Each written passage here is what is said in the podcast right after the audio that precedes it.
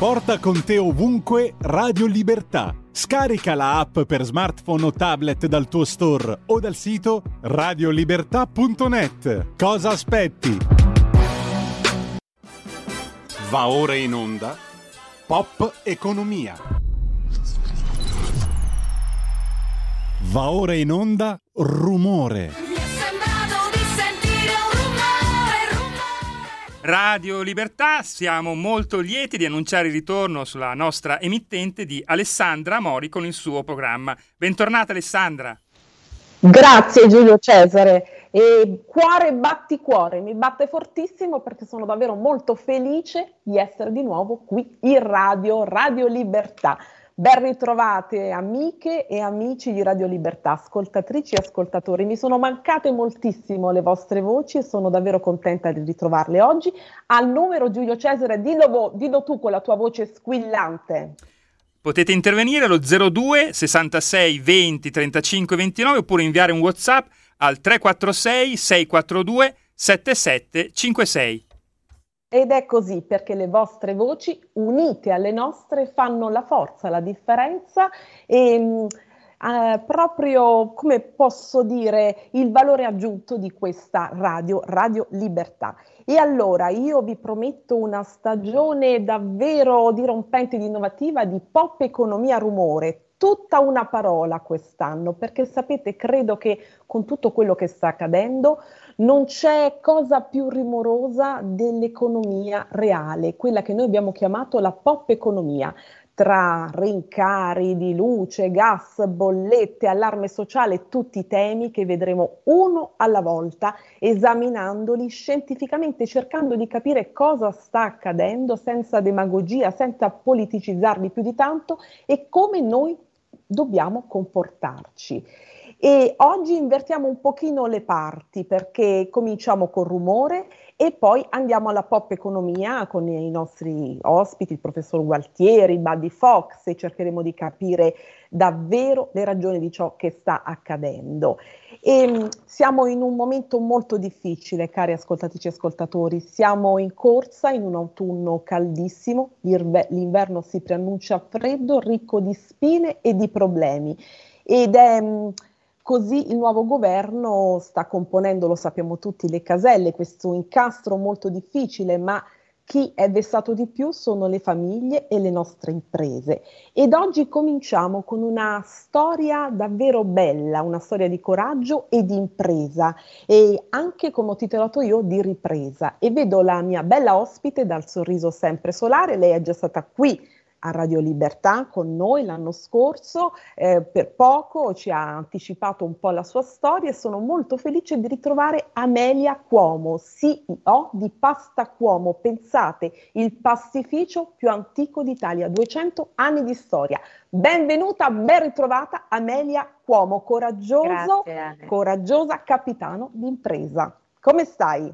Bene cara, bene, diciamo che comunque io sono assistita da una buona stella sempre di positività, perché dipende molto dal mio umore, dal mio carattere, però sicuramente la situazione non è facile. Eh, attualmente. Non è facile, Amelia. Grazie e allora, Ecco, contenta di ritrovarti. Raccontaci un po' tu che cosa hai fatto in tutto questo tempo. Il periodo è molto difficile perché anche per i pastai con il caro energia sappiamo molti pastifici anche della tua zona di Gragnano hanno lanciato l'allarme, molti insomma erano sul punto di chiudere quest'estate.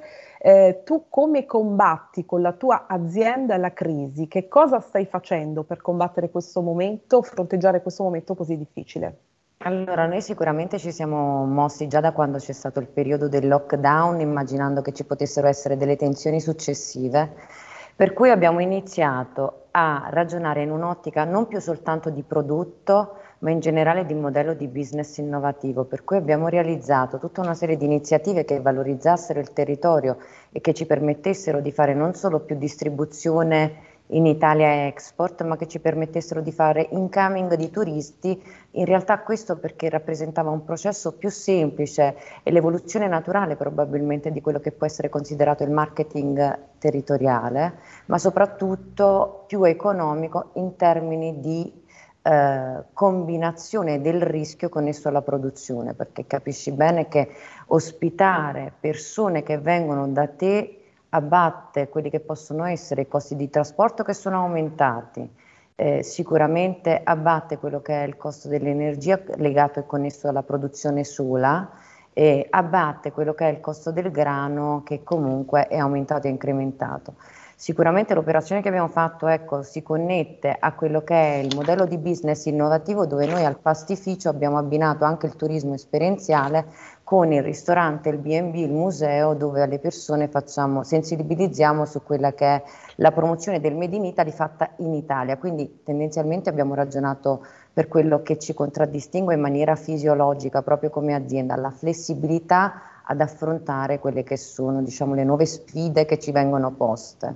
Poco, poco, tempo fa, credo a settembre, c'è stato proprio il grido di allarme del presidente del consorzio di Gragnano dei pastifici e mm, lamentava ovviamente tutto quello che si può lamentare in questa situazione, ma soprattutto diceva occorre un intervento a questo punto tempestivo delle banche e anche sul price cap parlava. Tu cosa pensi Amelia? Eh, come stanno le cose lì in questa realtà territoriale ma che è anche una realtà proiettata verso il mondo perché la pasta di Gragnano è famosissima, quindi è un'eccellenza italiana. Cosa pensi anche di queste scelte eh, politiche? Tu sei una giovane imprenditrice, eh, capo di una importante azienda, eh, anche un po' sul tetto del prezzo del gas. Cosa credi? Assolutamente Cosa è una situazione diciamo di emergenza forte.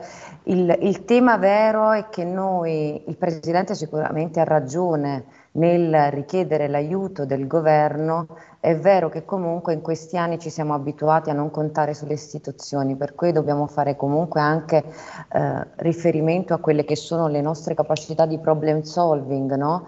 Eh, noi in questo senso ci siamo mossi e ci stiamo muovendo in anticipo per affrontare non tanto questa stagione 2022, ma la stagione 2023 che sarà totalmente drammatica, perché è chiaro che comunque siamo vittime di un processo politico macroeconomico che ci sta comunque eh, portando all'esasperazione. Per cui quello che bisogna fare, a mio avviso, è soprattutto ricorrere già ai ripari in maniera autonoma.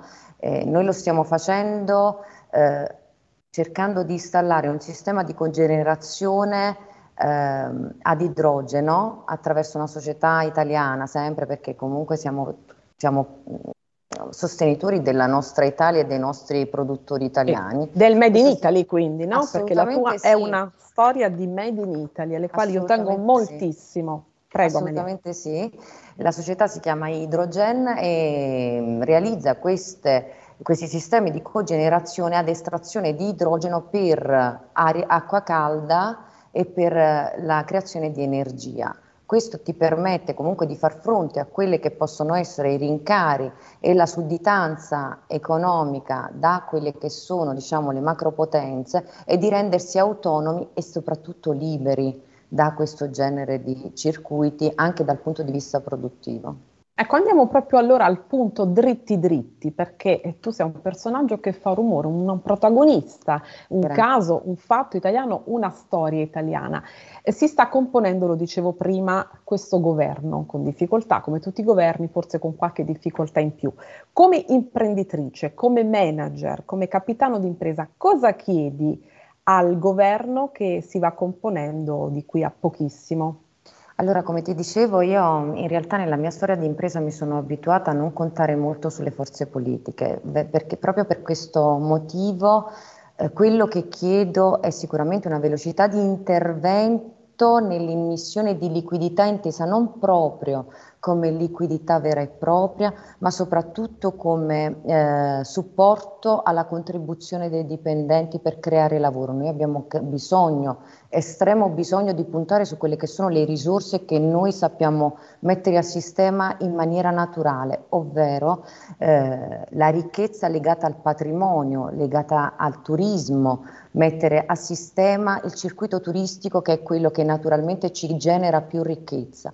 E lo dobbiamo, far, lo dobbiamo poter fare con libertà di azione, senza dover essere eh, continuamente vessati nell'ambito di quello che è l'esercizio della nostra attività. Sicuramente il rispetto dei tempi, perché capisci bene che comunque noi come imprenditori siamo serrati nell'esecuzione delle nostre attività e quando ci vengono comunicati dei tempi negli ultimi anni, ma in realtà io sin da quando comunque ho iniziato la mia impresa sette anni fa, ho riscontrato nelle istituzioni, nella politica, il mancato rispetto dei tempi.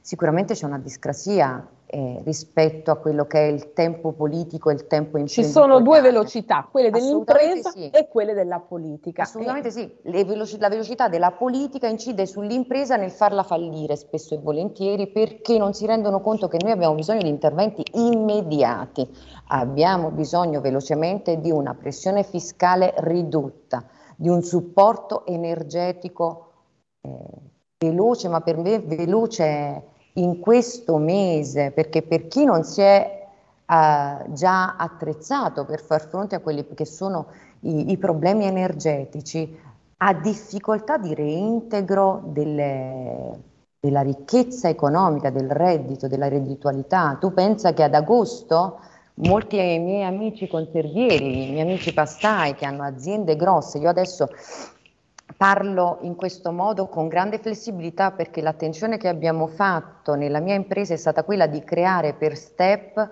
un'attività che gradualmente crescesse, quindi l'abbiamo creata da zero e per cui è facilmente gestibile.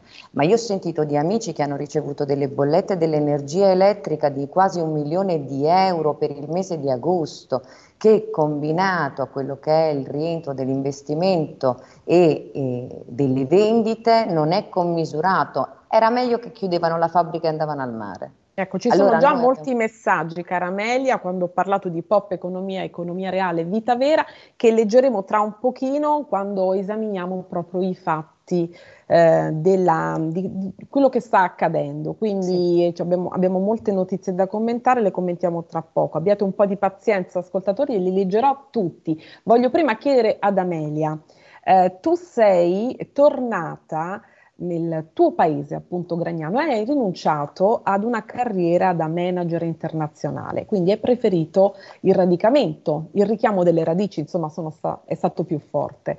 Mm, questo che cosa ha comportato per te e quanto è importante investire sul territorio perché in questa stagione di Pop Economia Rumore terrei molto anche a parlare di imprese e territori. Ecco, il territorio, soprattutto il bellissimo ehm, territorio italiano, quanto è importante da valorizzare, esportare non solo come idea, ma anche proprio come un'idea di fatto, e quanto ti ha portato questo, quali risultati proprio eh, economici e professionali oggi.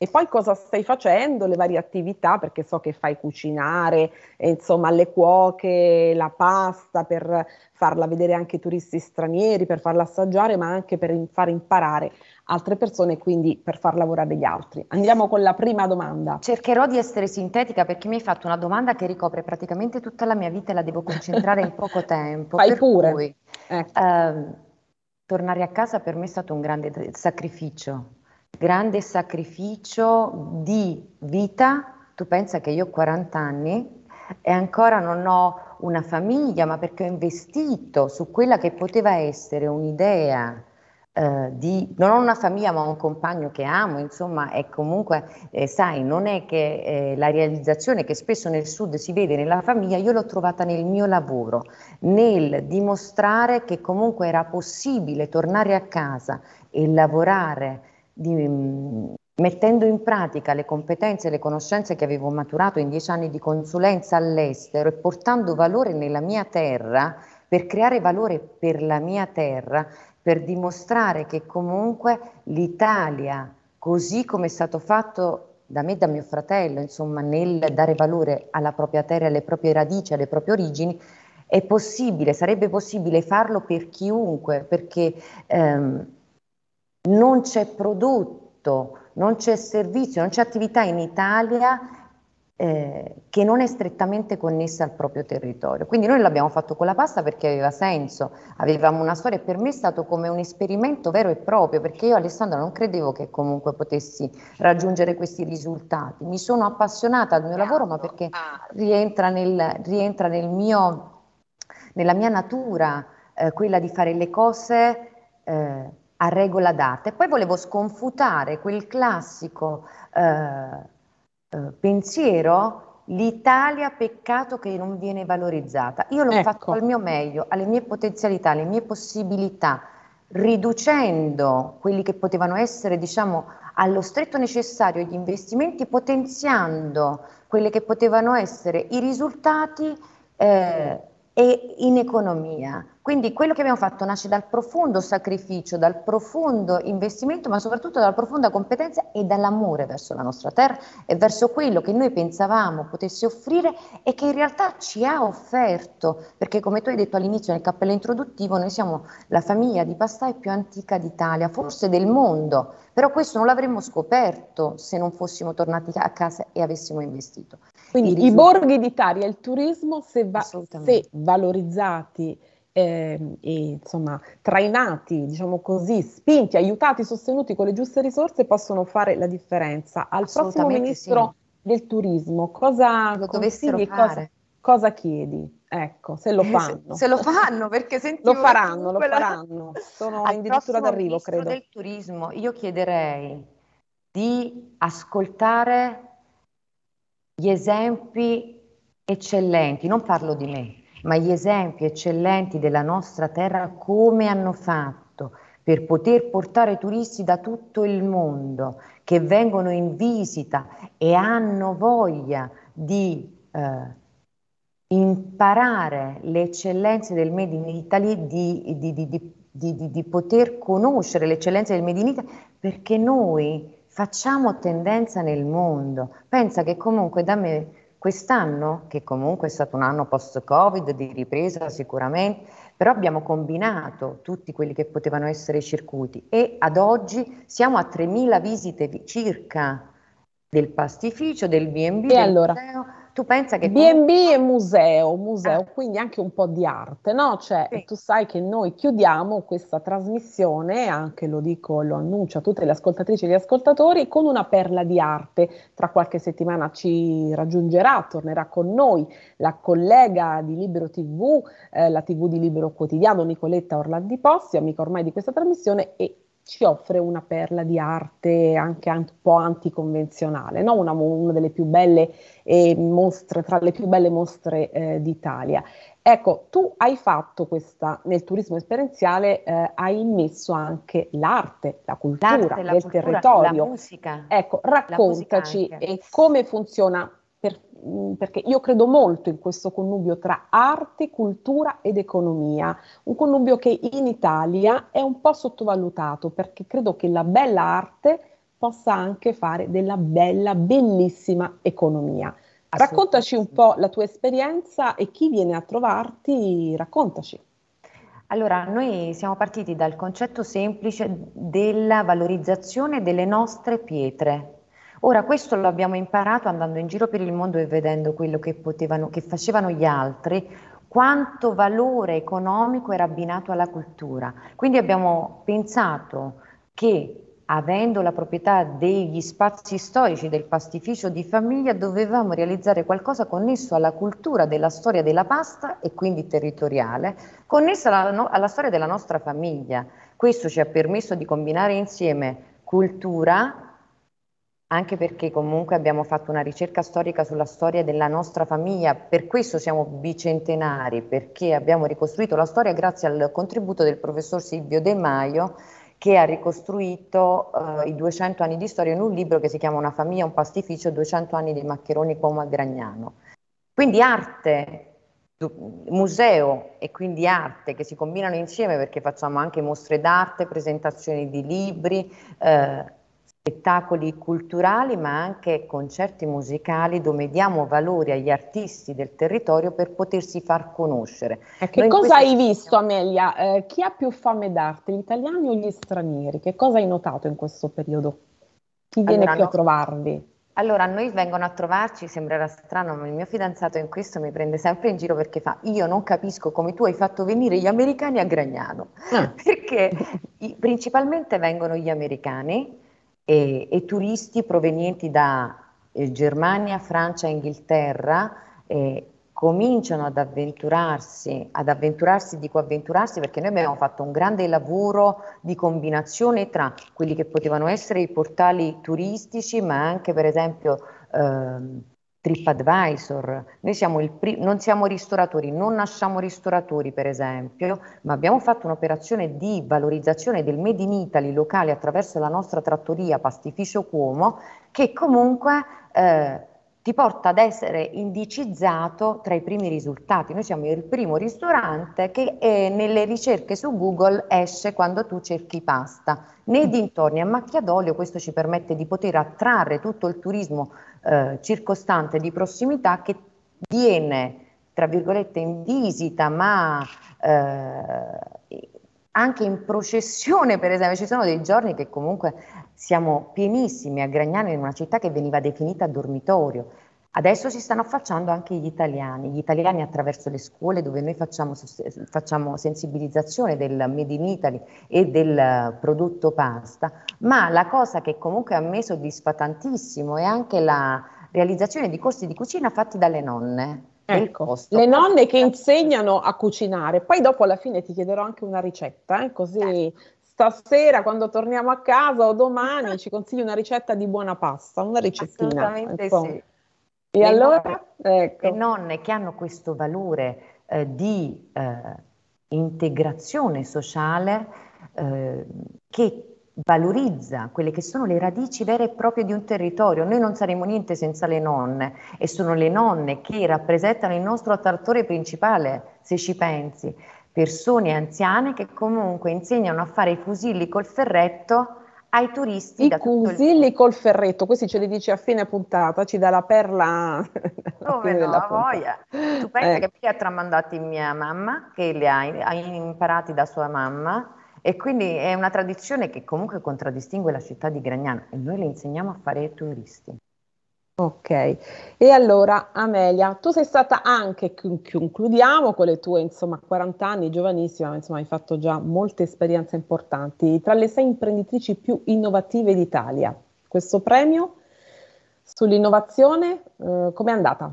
Molto bene, ha dato la, finalmente la luce su sono, diciamo, su quello che era un progetto in cui io ho sempre creduto e nel quale ho avuto difficoltà ad avere il supporto. Questo potenziamento di Gamma Donna che mi ha dato eh, nel vincere il Giuliana Bertin Awards nel 2021 mi ha permesso di essere conosciuta e di far conoscere il mio progetto di valorizzazione territoriale, il progetto diciamo della famiglia Como. Io dico il mio progetto perché io lo sento mio come un figlio, come mio fratello lo sentirebbe suo come un figlio, come tutti noi lo sentiamo, diciamo molto ardentemente, ma perché è stata una conquista convincere e affermare eh, i risultati di questa eh, combinazione strategica, perché il, il premio che abbiamo vinto è stato sul modello innovativo di business che combina insieme cultura, turismo, agroalimentare e musica a, a, ad oggi, perché eh, insieme sono quegli elementi che possono coesistere, potenziare un business e renderlo unico nel suo genere, perché nell'investimento mh, che abbiamo realizzato sulla cultura eh, siamo riusciti a essere unici nel nostro genere, paradossalmente precursori di una tendenza che ti farò vedere che nei prossimi anni si avvertirà sempre di più, io mi auguro, perché siamo sempre stati convinti che la cultura è ricchezza, come ti dissi anche l'altra volta. Turismo, allora cultura, turismo agroalimentare, musica. Che cos'è per te l'innovazione, Amelia? In tre, diciamo, piccole, eh, in tre aggettivi, via è la combinazione della semplicità. Combinare semplicemente quello che già abbiamo, L'innovazione non è creare qualcosa di nuovo per lanciare qualcosa di nuovo che ti porta allo stremo dimenticando il passato. L'innovazione è proprio valorizzare quello che già abbiamo ed è semplice farlo se solo ci si crede. Negli ultimi anni non si è creduto che la bellezza del, delle, delle, della, delle nostre terre, della nostra Italia, potesse creare ricchezza. Io ne sono fermamente convinta. Ed ecco. è questa l'innovazione pura. Allora, dacci una ricetta innovatrice, questa sera ancora non abbiamo, fa- fame non ne abbiamo, perché sono, però magari verso la serata, per, che ho, per, me che non ho pranzato, potremmo organizzare un piatto per tutte le nostre ascoltatrici, una ricetta, poi ognuno se la fa con la pasta che vuole, il riso, non so, però insomma dacci una ricettina. Allora, senti, questo è il periodo uh, di zucca. Zucca. Eh, io adoro zucca e salsiccia. Considera che noi abbiamo la salsiccia qui locale che è tagliata a punta di coltello, lavorata con il finocchietto e macerata nel vino bianco. Una Bene. delizia da pazzi. Quando per chi stata... non può venire lì avrà la salsiccia al nord, insomma, in altre al centro, però insomma che sia, che sia quella. Che in più quella. cosa mettiamo? Del sano la pomodoro zucca. italiano? No, no, no, zucca, zucca, zucca e salsiccia, zucca. semplice. Quindi senza pomodoro. Senza pomodoro, il periodo dei pomodori ormai è finito. È Io finito. di solito preferisco cucinare eh, e preparare la pasta con le verdure stagionali corte, dal, colte, corte, colte dall'orto, perché noi abbiamo anche l'orto, perché tu pensa che un tempo io lavoravo i fogli Excel nella maniera più assurda possibile, adesso colgo le verdure dall'orto per preparare in maniera sana mie, i miei pranzi e le mie cene. Quindi zucca e salsiccia si soffrigge eh, con un po' d'aglio, eh, zu- si soffrigge l'olio con un po' di aglio, si mette la zucca all'interno della pentola tagliata a cubetti, si aggiunge dopo, dopo un po' la salsiccia e si lascia cuocere. Io la preferisco così. C'è chi invece soffrigge la salsiccia e poi ci mette la zucca. Ci sono modalità di preparazione diverse. Io la preferisco nella prima modalità perché è più leggera. Benissimo, e allora chi piace la zucca e poi ci si aggiunge la pasta. la pasta. Come pasta un bel treccione o un bel, un bel vesuviotto. Un bel vesuviotto. Stavo guardando in giro che cosa avevo a disposizione. Che cosa avevi a disposizione? Ognuno insomma poi puoi declinare la pasta a seconda di quello che hai in Ma casa. Ma sicuramente Importante. uno degli elementi che comunque mi ha portato la convinzione che avessi fatto la scelta, la scelta giusta a tornare a casa è stato mangiare sano, mangiare bene, perché noi comunque tutti i giorni con il ristorante mangiamo pasta d'eccellenza. L'importante è che sia della buona pasta italiana fatta con grano italiano, sì. che adesso purtroppo sappiamo scarseggia per i motivi Molto. di cui prima. E allora Melia, io ti saluto, eh, abbiamo Grazie. fatto una bellissima chiacchierata, insomma credo che sia stata anche un po' utile, qualche spunto lo abbiamo dato e ti do appuntamento prossimamente, vediamo che cosa succederà e ci aggiornerai sulle tue attività di impresa e anche di ripresa. Quindi un messaggio positivo questo. Grazie. Grazie e Grazie. a presto. Un saluto a tutti e a presto. Grazie, arrivederci. Ciao. Arrivederci, ciao. ciao. Stai ascoltando Radio Libertà, la tua voce libera, senza filtri né censure, la tua radio.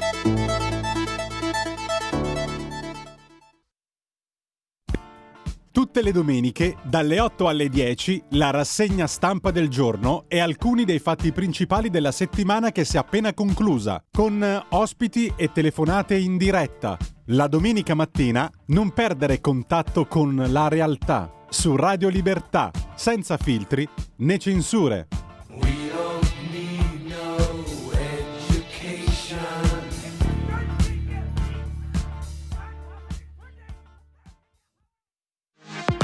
La tua radio è ascoltabile anche con la televisione in digitale. Sul telecomando della televisione digitale o del tuo ricevitore digitale puoi scegliere se vedere la TV o ascoltare la radio. Risintonizza i canali radio e troverai anche Radio Libertà, canale 252.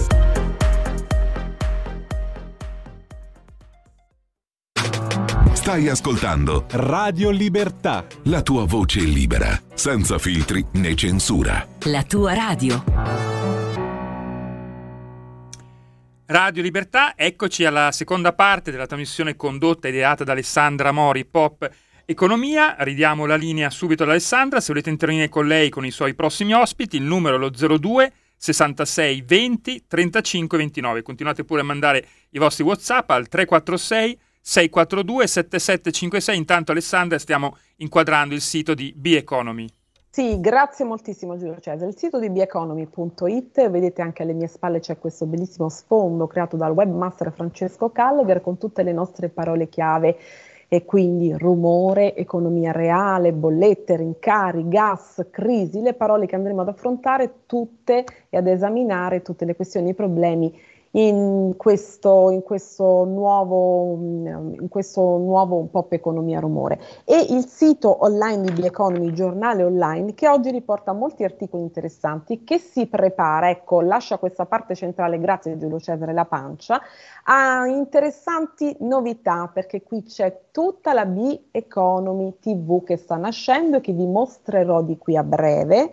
E qui c'è anche lo speciale degli Stati Generali dell'Export, un evento di primo ordine molto interessante al quale ho partecipato moderando dei panel con i grandi e con i top player dell'economia che si sono confrontati con le PMI italiane e qui eh, c'è stato un vero e infocato dibattito perché mh, proprio a fine settembre, alla vigilia delle elezioni, l'economia non si è fermata, si è ritrovata a Ravenna in quel che è stata definita la Cernobbio dell'export e sono state chieste delle risposte serie, non più eh, risposte temporanee alle crisi e alle emergenze, ma risposte proprio sull'economia e quindi anche sull'economia reale. Ecco, qui c'è tutto lo speciale con le interviste, oggi c'è un pezzo anche a firma del nostro professor Guartieri che ci raggiungerà di qui a poco, Gassi, non della Germania che fa il verso alla cicale delle UE, eh, il punto sul premio Nobel eh, dell'economia, del quale però si parla molto poco, adesso veniamo a dirlo, e poi la parte bassa, tutto sul, ehm, sul report della Caritas, e ora veniamo anche a commentarlo, che dice povera Italia in sostanza, e poi la parte bassa con, ma non bassa perché di inferiore contenuto, di inferiore importanza, con l'arte e l'economia, una mostra epocale in tre atti in capitale, che io ho titolato Mostra Capitale a Roma su Pasolini, il grandissimo Pasolini, e poi tutti i vincitori, la vincitrice gli altri vincitori del premio Cairo, arte, innovazione, cultura ed economia. Ma ci saranno moltissime sorprese che vi mostrerò di qui a breve. Grazie Giulio Cesare. Vedo inquadrato, vedo in collegamento, perché inquadrato perché poi siamo anche in radiovisione, lo ricordo, 2,52 del digitale terrestre, oltre che sul sito ehm, della radio, radiolibertà.net e sulla pagina Facebook siamo in diretta. Eh, in streaming sulla pagina Facebook vedo Buddy Fox e sono molto contenta di ritrovarlo perché è stato già ospite qui molte volte lo scorso anno. Buddy Fox è un grande esperto e anche lungimirante, direi esperto di borsa e di mercati. Ha questo fantastico sito, questo fantastico blog Panino e Listino che vi consiglio di consultare perché ci sono degli spunti davvero molto originali, innovativi e che fanno comprendere i fatti dell'economia a volte difficoltosi in maniera semplice. Buddy, ben ritrovato. Buon pomeriggio a tutti e grazie per l'invito. Aspettiamo anche il nostro professor Gualtieri, Giulio Cesare, tu intanto contatto il professore all'estero ma si collega sempre con noi. E intanto, Buddy, lo dicevamo prima, eh, insomma, siamo in un momento un po' spinoso, è inutile dirlo, sono luoghi comuni ormai ripeterlo, ma eh, in questi giorni eh, c'è stato proprio ieri ehm, l'allarme Caritas, la stangata d'autunno e il carrello vuoto della spesa. Oggi Bieconomy lo riporta, ma lo riportano tutti i giornali e tutti i siti, cioè l'anello debole, 2 milioni di famiglie in indigenza assoluta. Quindi povertà, l'Istat corre il carrello della spesa appunto a settembre al più 10,9% e poi questi sono già due indizi. Il terzo indizio ce l'ha dato giorni fa il Fondo Monetario Internazionale, l'economia globale in recessione nel 2023. Ha parlato anche Visco, rallentamento dell'economia italiana sarà fortissimo nel 2023 e allora tu che sei un esperto di Fed, di BCE, di Fondo Monetario Internazionale, di borsa, di mercati, come sta andando il vero, realmente il trend e soprattutto la Fed che dovrebbe un po' insomma, tutelare in tutto questo, no? E tu, abbiamo fatto oggi un titolo provocatorio per quanto insomma, ti riguarda, eh, nella locandina, eh, Fed, recessione cercasi disperatamente. Cioè che cosa vuoi dire forse Badi? Che la Fed sta cercando la recessione e saluto, perdonami, il prof Gualtieri. Professore, ci vede? Ci sente? Ecco, chiediamo a Gualtieri di eh, togliere il, microfono, il muto al microfono. Tolga il muto così interagiamo tutti insieme.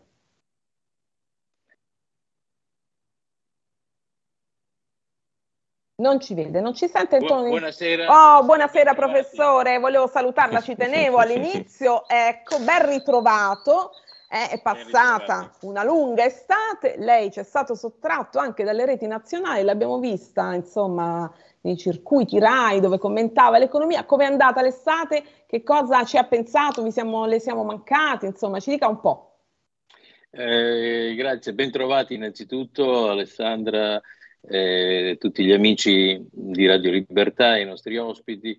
È andata l'estate, è andata benissimo, ormai è un lontano ricordo ovviamente, eh, chiaramente, eh, chiaramente, anche sotto l'ombrellone non sono mancati i pensieri e la, l'esame della situazione, anche perché durante l'estate abbiamo toccato un po' con mano le cose che ci eravamo detti ripetutamente durante le nostre puntate, la difficoltà di trovare manodopera, nel contempo le preoccupazioni per l'andamento della guerra, del costo dell'elettricità, insomma eravamo sotto l'ombrellone e cercavamo un attimo di, di, di relax, ecco. sì, di ecco. relax, ma comunque i, i, pensieri, i pensieri ci sono stati. Vediamo un po' certo. solo, sotto quale ombrellone o quale ombrello siamo ora, se non abbiamo più ombrello o paracadute. Chiedevo a Buddy Fox eh, mentre aspettavamo lei, insomma, la crisi incombe, c'è l'allarme, lo ripeto, povertà della Caritas, eh, Visco, insomma, nei giorni scorsi Banca Italia ha parlato, ha detto saremo in recessione nel 2023, il Fondo Monetario Internazionale ho parlato, chiedevo a Baddi cosa fa la Fed, ridò la parola a Baddi e poi veniamo con lei a commentare tutti i dati dell'economia reale. Baddi, cosa fa la Fed? Allora, innanzitutto approfitto anche io di salutare il professor Gualtieri, il mio professore preferito da quando ah, l'ho conosciuto. Nasce un amore qui allora. Mi sono appassionato. Però adesso ovviamente faremo un po' di contrasto, cercheremo eh, eh sì. almeno. Dobbiamo assolutamente. Allora, che allora, succede Babbi? Io non voglio, hai, come si dice, elencato tutte le cifre della crisi e non vorrei portare altre brutte notizie, però eh, siamo in un'economia abbastanza sballata, nel senso che un po' come il clima, passiamo dal bel tempo alle improvvise tempeste, fino a una, una, pensa all'anno scorso che si celebrava il PIL, la grande cavalcata di Draghi, l'Italia che era la migliore in Europa e al mondo, e adesso ci troviamo un anno dopo sotto l'inflazione, il caro bollette, eh, la disoccupazione che potrebbe aumentare e, e, le imprese che per il caro energia sono in crisi. Quindi abbiamo una struttura molto fragile un'economia fragile che purtroppo non viene guidata da quello che dovrebbe essere il direttore d'orchestra dell'economia e della finanza, che sono le banche centrali. Perché mi verrebbe da dire, ma noi l'abbiamo criticato anche professore già in anticipo, siamo un, in mano a, userei un titolo, dei dilettanti allo sbaraglio, nel senso che hanno dovuto attendere mesi e mesi e mesi, come ha detto qualche economista, vedere il bianco negli occhi dell'inflazione per capire che l'inflazione non era né eh, temporanea né transitoria, ma l'inflazione mm. dura nel tempo, quindi è durevole e sembra anche persistente, cioè resiste. Perché dico che eh, non mi piace adesso poi buttare la croce addosso e attaccare chi è in difficoltà come le banche centrali? Mi verrebbe da dire gli economisti che oggi le criticano dove erano un anno fa quando invece commettevano l'errore le banche centrali e però erano tutti accondiscendenti. Ora, siccome non ne sanno uscire da questa situazione i banchieri, l'unica cosa che possono fare per raffreddare il sistema è portare l'economia in recessione. Ecco, e hai detto la parola chiave dove volevo arrivare. Purtroppo aggiungo solo un particolare, loro sperano di fare il cosiddetto atterraggio morbido, ma dal mio punto di vista, tutte le volte che ho sentito questa frase qua, farei un gesto scaramantico perché non riesce a pilotare l'aereo e portarlo all'atterraggio morbido, soprattutto in queste situazioni in cui c'è tantissima finanza di derivati, che come abbiamo visto passiamo dal bel tempo al brutto tempo, che l'atterraggio, se avviene, ahimè, temo che sia molto duro. Forse è meglio non atterrare. Ecco, una parola che noi non vorremmo mai sentire, recessione, perché l'inflazione ormai è a piccolo, sappiamo, Baddi ha una sua tesi precisa, professore, e le chiedo, vento di recessione, allora gli economisti hanno sbagliato tutto, abbiamo sbagliato tutto, non abbiamo capito nulla. E ci sono, sull'economia reale, prima che lei arrivasse, nella prima parte, mentre sentivo l'imprenditrice Amelia con molti messaggi, perché con, accennavo al rapporto Caritas, l'emergenza, l'allarme lavoro, eh, insomma la crisi delle imprese. Ecco, li voglio leggere perché mh, la priorità alle nostre ascoltatrici e ascoltatori e ai loro messaggi. Il pane ormai a prezzi allucinanti, nel migliore dei casi io direi, dice un ascoltatore, che tanti italiani hanno superato il non riesco a pagare le bollette, visto che tanti non riescono neanche a mangiare. Il tasso di povertà tra i giovani è aumentato tanto prendendo in considerazione il solo lasso di tempo dal 2021 ad oggi. Se l'Italia non capisce che prima di aiutare gli altri dobbiamo pensare a noi, arriveremo a fare colazione con lo strutto, insomma, per i fortunati che allevano maiali, dice lui.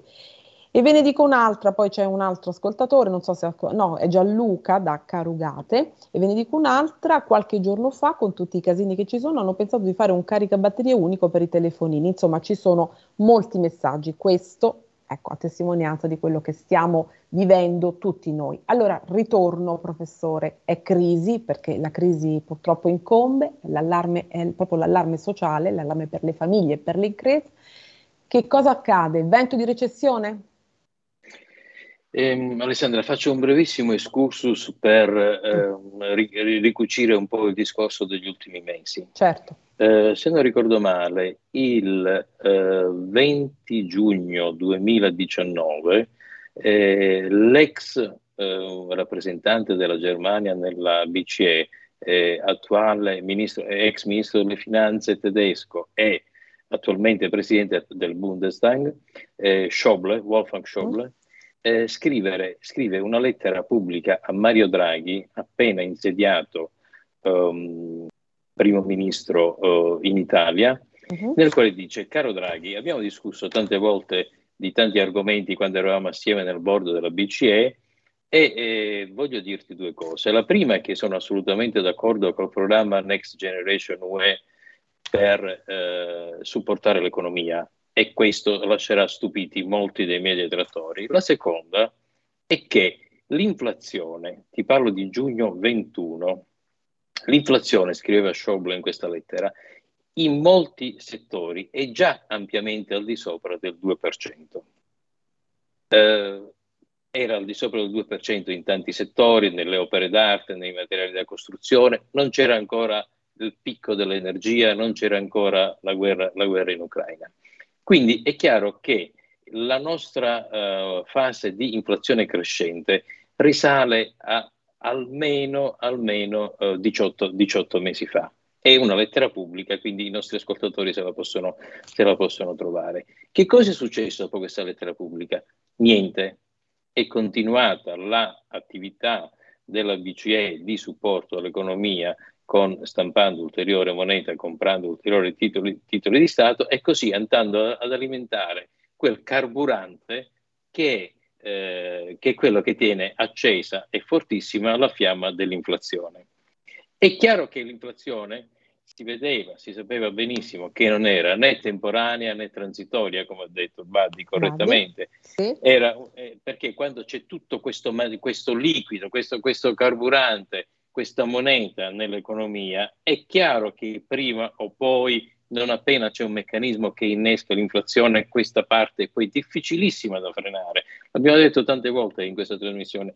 Una volta partita l'inflazione è molto difficile da frenare perché è un circuito che si autoalimenta. No? Se ti ricordi, io facevo l'esempio del Covid e come il Covid, più ce n'è e più ce n'è. Più ce non è un qualcosa che più ce n'è e si esaurisce, più ce n'è e più si autoalimenta ci troviamo in questa fase. Siamo arrivati all'inversione delle politiche delle banche centrali che ricordava Badi con un ritardo notevolissimo, per cui a questo punto non c'è veramente nessun'altra alternativa se non stringere tantissimo i cordoni eh, della politica monetaria e purtroppo mandare eh, l'economia in recessione. Recessione che ci sarà purtroppo. Che cosa per significa per noi questo professore? Recessione, questa brutta parola, questo brutto...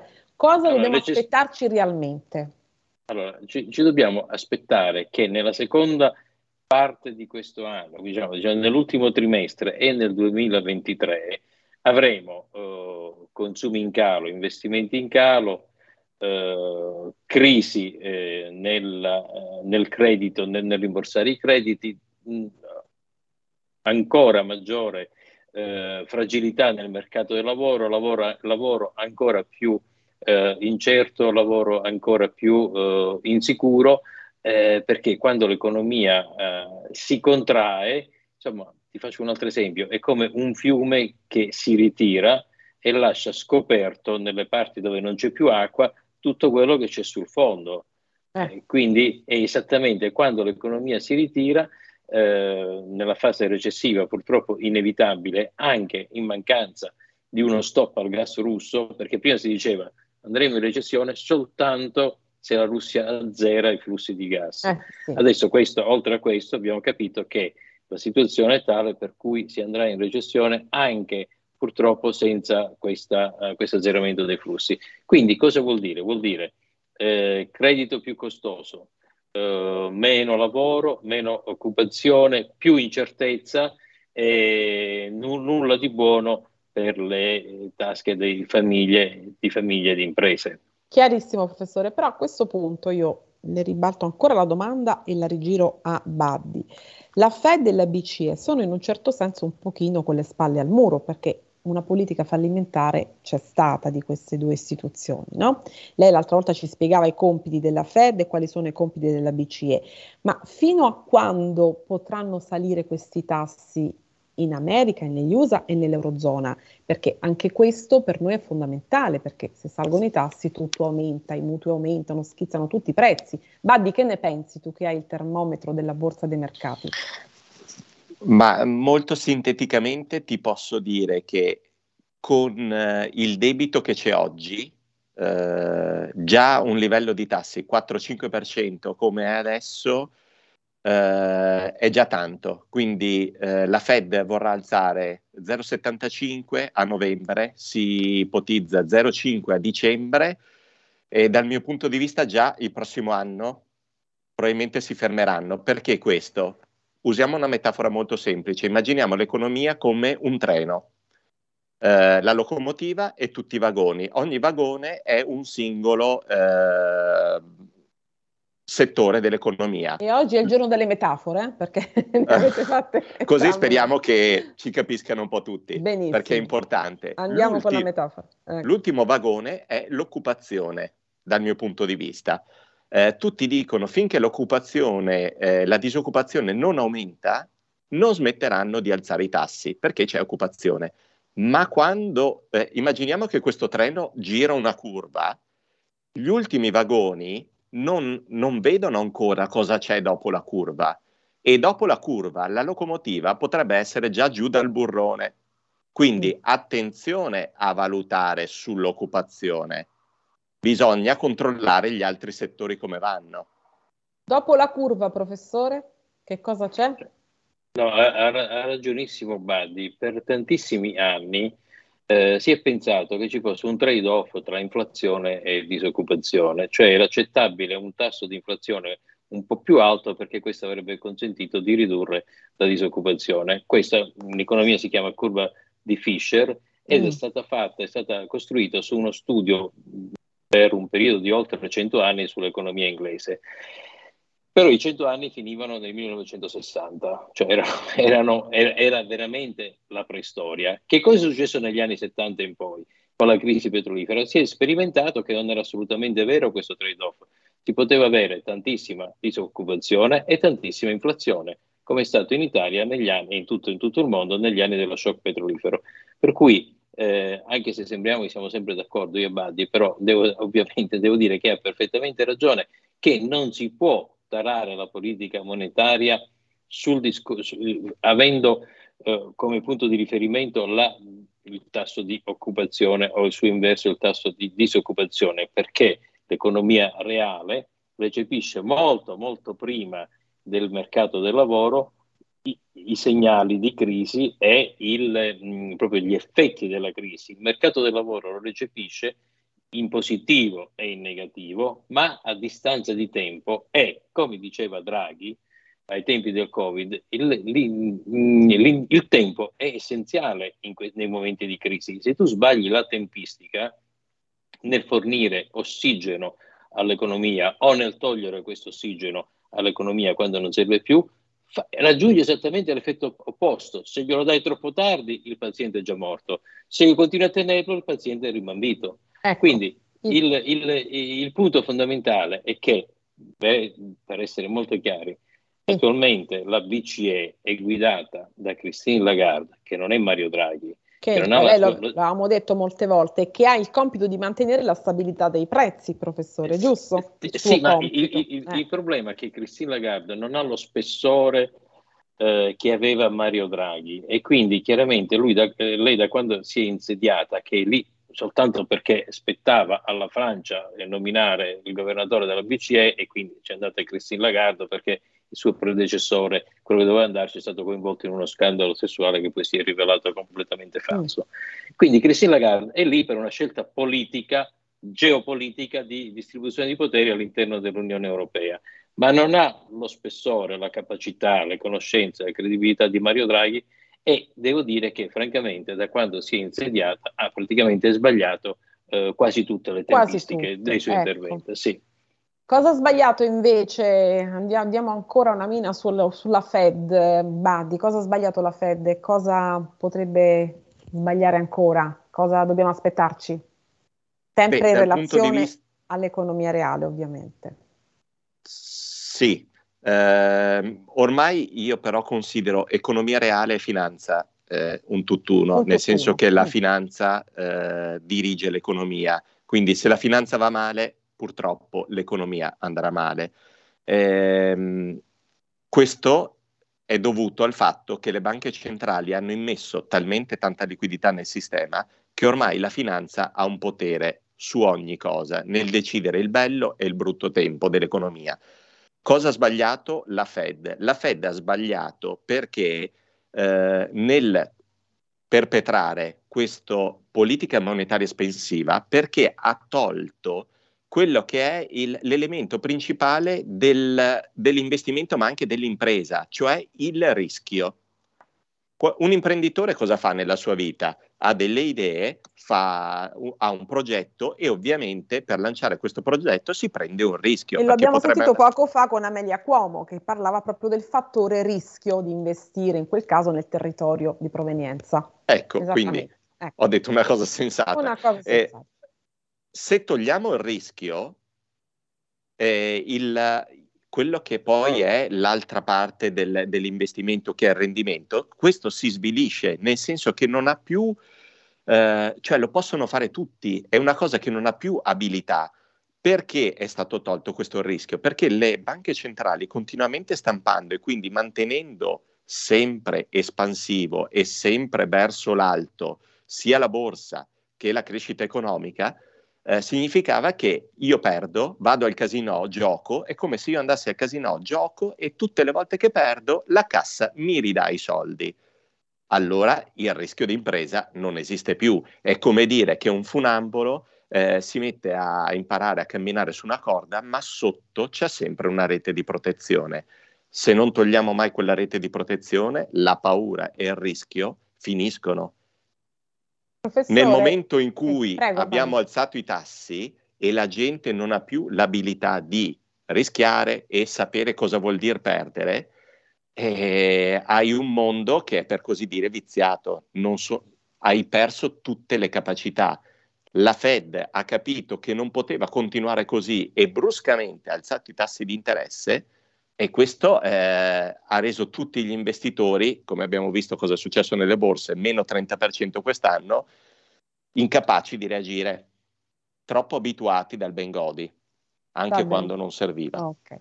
E allora, forse siamo riusciti a trovare un nuovo ministro dell'economia. Professore, c'è stata insomma un po' di maretta su questo, era stato un po' difficile questo, è stato un parto difficile, ma forse ce l'abbiamo fatta. Energia, super bonus, pensioni, cuneo. Il nuovo governo, titola Il Sole 24 ore due giorni fa, avrà tempi stretti, strettissimi per fissare i contenuti della legge di bilancio. Ecco, cosa mm, consiglierebbe diciamo, un avviso, tra virgolette, al nuovo ministro dell'economia? La prima cosa sono tutti i dossier bollenti che si ritroverà eh, sul tavolo. Segnalo anche che giorni fa Bonomi, Confindustria, ha detto se l'Europa non fa l'Europa dovremmo farlo noi e forse sarà il caso di fare dell'extra debito per aiutare, parole di Bonomi, le famiglie. Sono più preoccupato per le famiglie che per le aziende. Che ne pensa in una battuta che tanto avremo tutto il modo di parlarne nel nuovo Pop Economia Rumore di quest'anno? Eh, Alessandro, in una battuta consiglierei al nuovo ministro dell'economia di guardare con attenzione cosa è successo in questi giorni in Inghilterra la rapidità con cui è stato sostituito il ministro dell'economia, il disastro che ha provocato una manovra uh, economica uh, non chiara, non spiegata chiaramente, senza, senza, una logica, senza chiarezza nelle coperture. La Gran Bretagna, uh, che è una... Rapidissimo, prof, rapidissimo. La, la Gran stanno... Bretagna è stata costretta a fare una cosa che non è successo mai neanche in Italia, cambiare un ministro dell'economia dopo 30 giorni, quindi guardare cosa è successo in Inghilterra perché lì c'è scritto esattamente gli errori da non fare. Benissimo, ottimo. Con questo avviso ai nuovi naviganti, al nuovo ministro dell'economia, chiudiamo il caso dell'Inghilterra. Lo esaminiamo prossimamente. Rinvito Buddy che annuiva, quindi ne sa anche lui molto. E Buddy, grazie di essere stato qui con noi per la prima puntata di questa nuova programmazione di Pop Economia Rumore. Grazie, prof e ci rivediamo presto per esaminare i fatti e i misfatti dell'economia. Grazie a tutti, abbraccio Buona tutte serata. le ascoltatrici, a voi e abbraccio tutte le ascoltatrici, ciao Buddy e gli ascoltatori. A martedì prossimo, ciao! Avete ascoltato Pop Economia.